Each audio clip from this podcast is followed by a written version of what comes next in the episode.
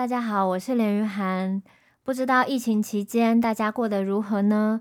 虽然现在已经降级了，不过我想大家的生活多多少少受到了一些影响，少了非常多群聚啊，还有社交，多了非常多独处的时间。这段时间我大量阅读感兴趣的书籍，除了透过社群网站稍微分享一下以外，最近也觉得好像可以在 Pocket 上开一个节目，叫做《山枪阅览室》。那这个小小的阅览室呢，就是我正在阅读的书籍，我会朗读其中一个片段，让大家用听的方式，也可以进入这本书籍的世界。